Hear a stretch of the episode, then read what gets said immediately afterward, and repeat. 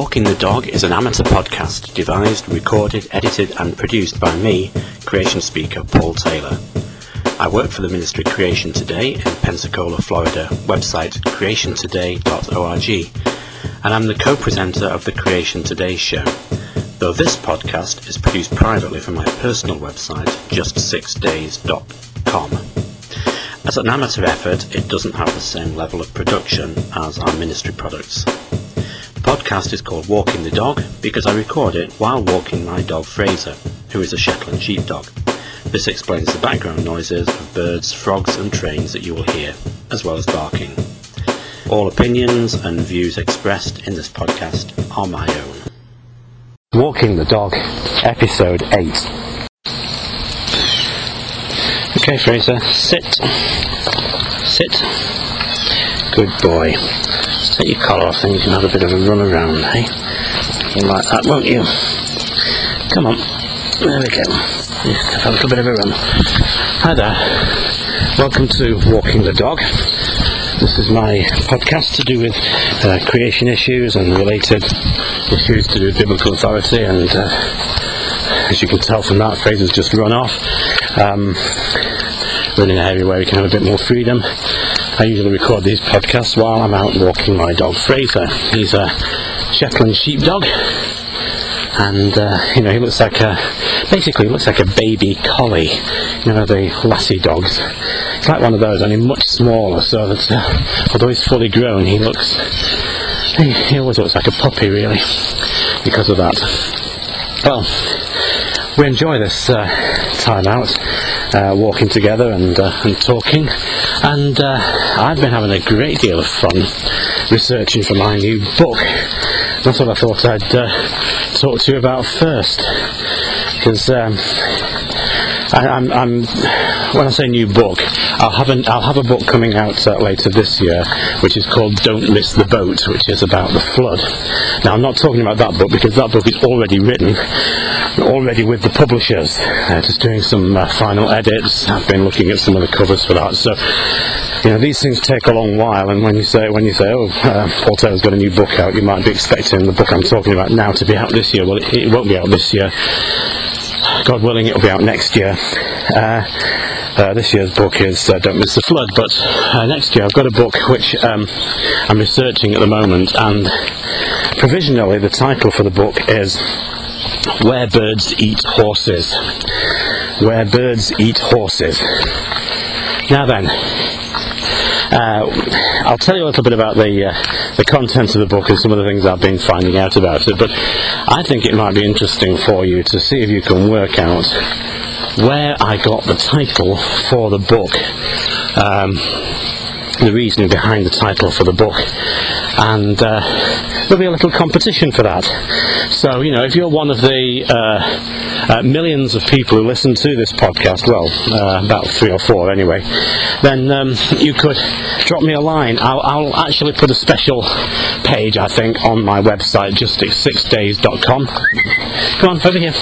A special uh, page on the website, and um, we'll uh, you'll be able to um, fill that in and uh, let me know what you think the answer to uh, this question is.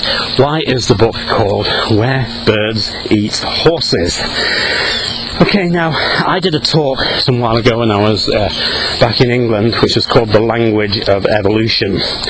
And uh, this book is really based on that talk and expands on that idea. And it's really on the idea that the majority of so called evidence for evolution is actually nothing to do with science at all, it's to do with the use of language if you go into a museum and you see the various evidences that they have produced, the evidence is not inside the glass case, the evidence is outside the glass case on the cards with their particular clever use of words. And there's a lot of different things that they do.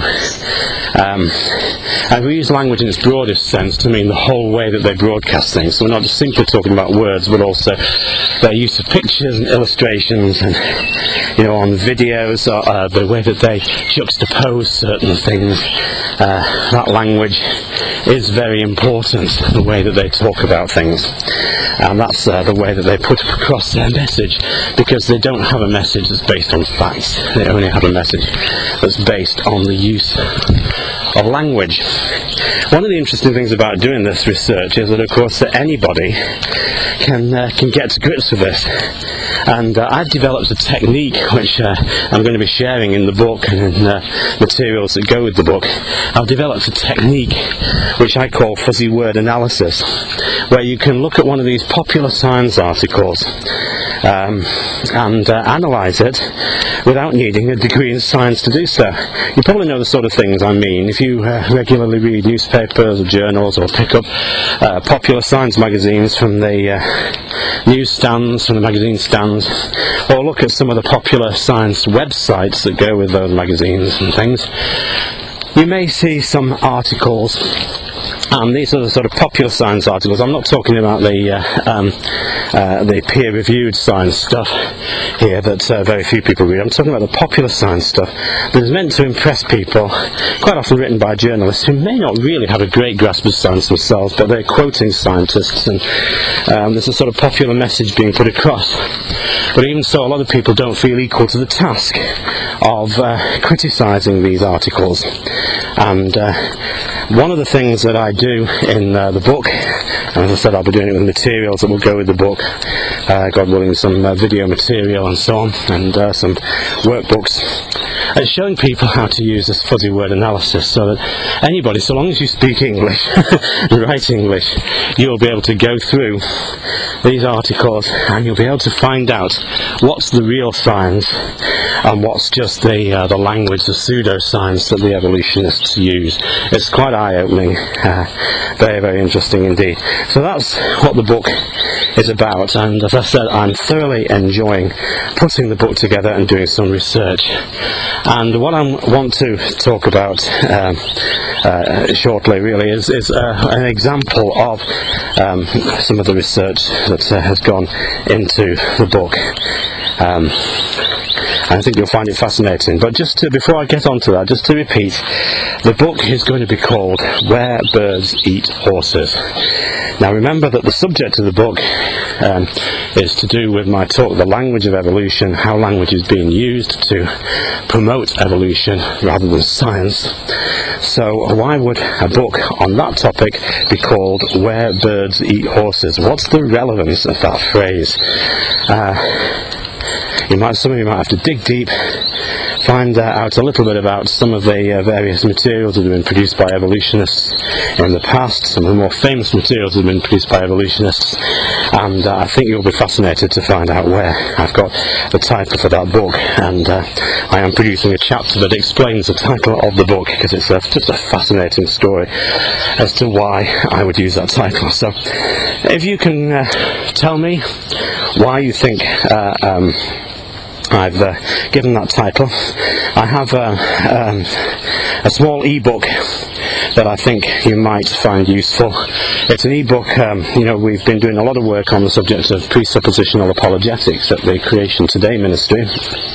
And when we did the Proof of God conference, I was asked to do a talk called um, Evidence versus Proof and uh, really looking at the whole use of evidence.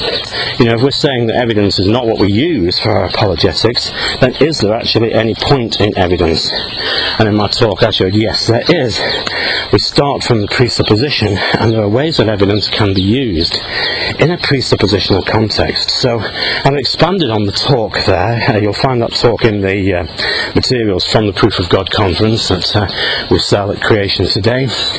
But I've expanded on that material and I produced an e-book, uh, a small e-book which we're also selling at Creation Today. But I'll tell you what, I will let you, uh, you have one free copy of that ebook, one copy of that ebook for the first person to be able to contact me through the Just Six Days website, through the uh, uh, the page about uh, this particular podcast, and um, tell me why it is that the book that I'm researching, the proper uh, printed book that I'm researching, is called Where Birds Eat Horses. So the first person to give me that will get a free copy of the ebook Evidence versus Proof. Uh, when I say a free copy of it, I'll send it you in three formats so you can choose whichever one you like. It's in EPUB format and PDF format and also Mobi format. EPUB will work on the majority of e-readers on the market. PDF will work on your PC and you can print it out if you wish. And uh, Mobi is the uh, one that works uh, that's compatible with Kindles and you'll be able to read it on uh, on a Kindle. So I'll send all three of those in a zip file and you can use that uh, ebook how you wish. So that's a free ebook for the first person to contact me through the Just Six Days website, through the page about this particular podcast, Walking the Dog, and tell me why is the book that I'm working on going to be called Where Birds Eat Horses.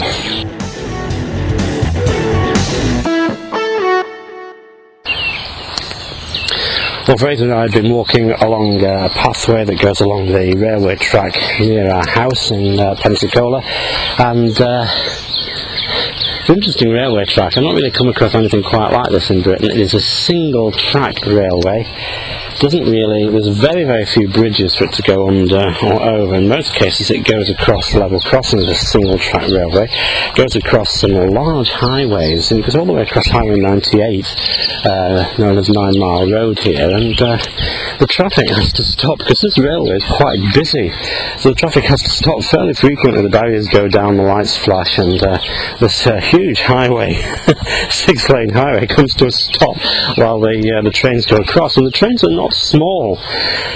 Uh, I don't know. I, I, sometimes wonder whether some of the trains are a mile long. I might be exaggerating. I probably am, but uh, you know, some of them are pulled by up to four engines and like, huge numbers of uh, freight trucks after them, and they're all exclusively freight. There's no passenger trains on this railway, but it's uh, it's very busy. Anyway, you haven't uh, downloaded the podcast to hear about the um, uh, the railways of Pensacola. You've downloaded the podcast to hear about issues to do with creation, and I was talking about uh, my new book, Where Birds Eat Horses, and how much fun I've had researching this. Um, there was a TV program, by the way, this uh, next excerpt will give you a slight clue for the competition that I posed in the first half, but there was a TV documentary on the BBC uh, about 12 years ago.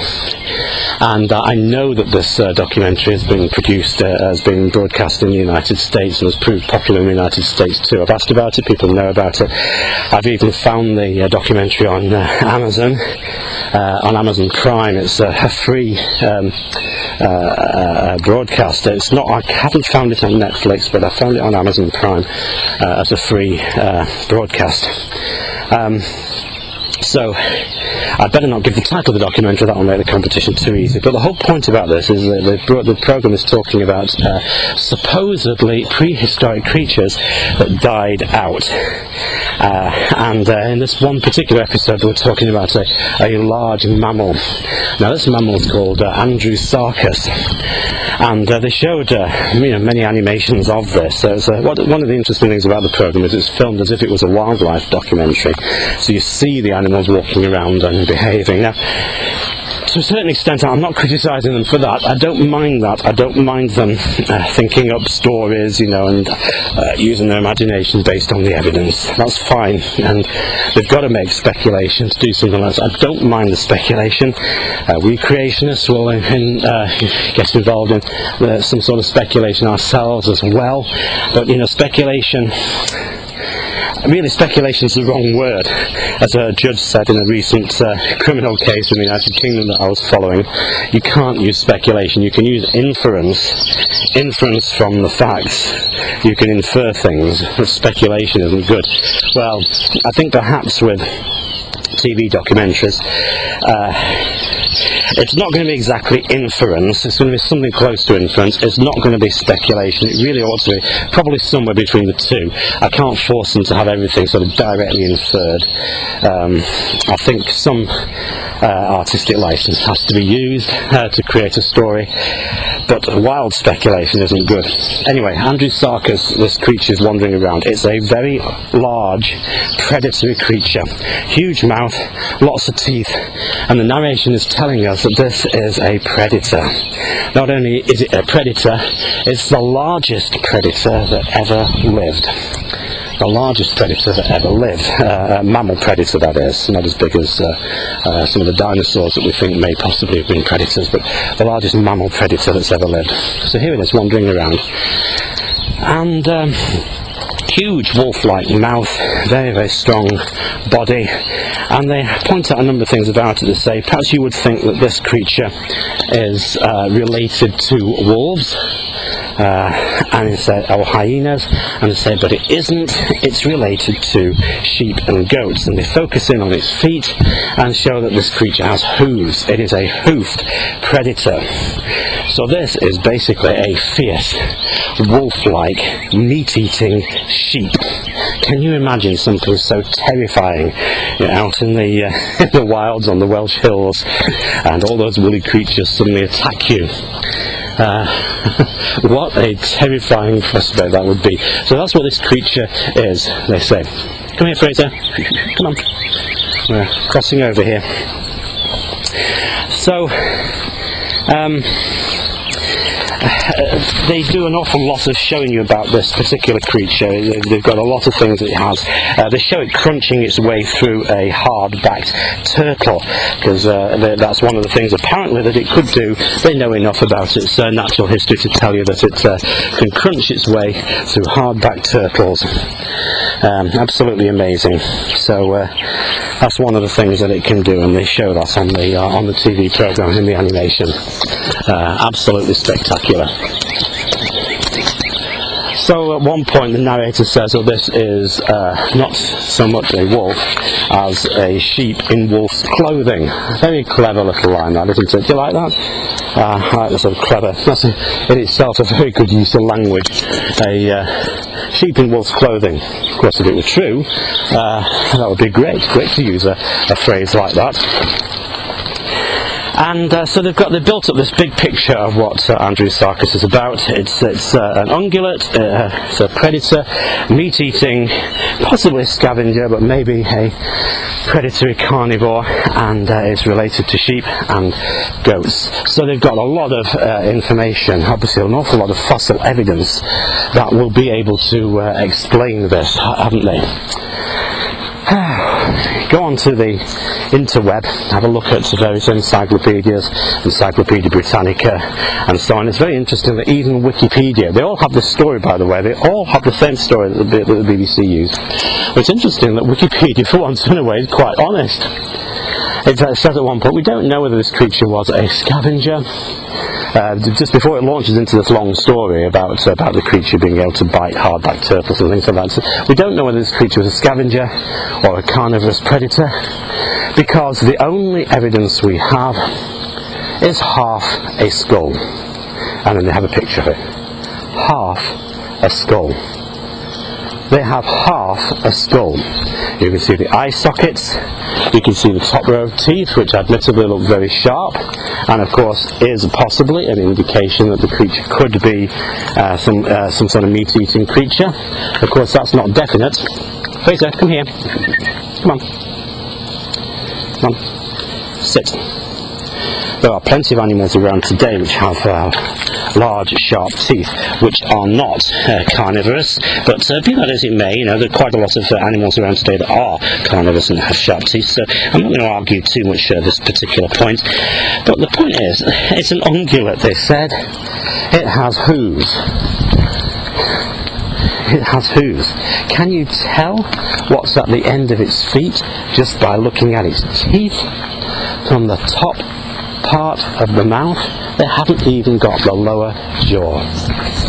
Uh, it's absolutely incredible. So they have built up a story based on half a skull, and admittedly a couple of extra bits of bones, and not the uh, not the feet. It's just incredible that they would do so. And this is the sort of language that I am talking about.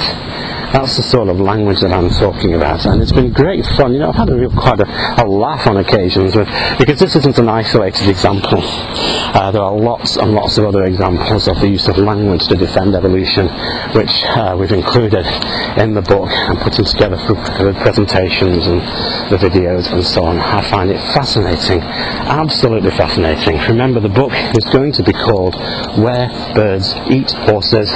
I'll give you a free copy of my ebook evidence versus proof, if you will, uh, uh, if you're the first person to tell me through the website just6days.com, through the page uh, about this particular podcast, if you will be the first person to tell me why um, the book is called Where Birds Eat Horses, where have I got that particular uh, title from? Well, it's been great fun uh, walking out here in the rain, throwing it down with rain. Afraid is quite wet. Been dodging lots of puddles by the side of the railway track, and uh, we're just about home now. So I think it's time to sign off. Bye now.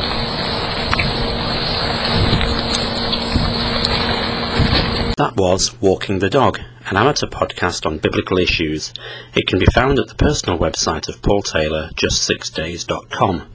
For details of products by Paul and other good products, visit creationtoday.org or creationstore.org.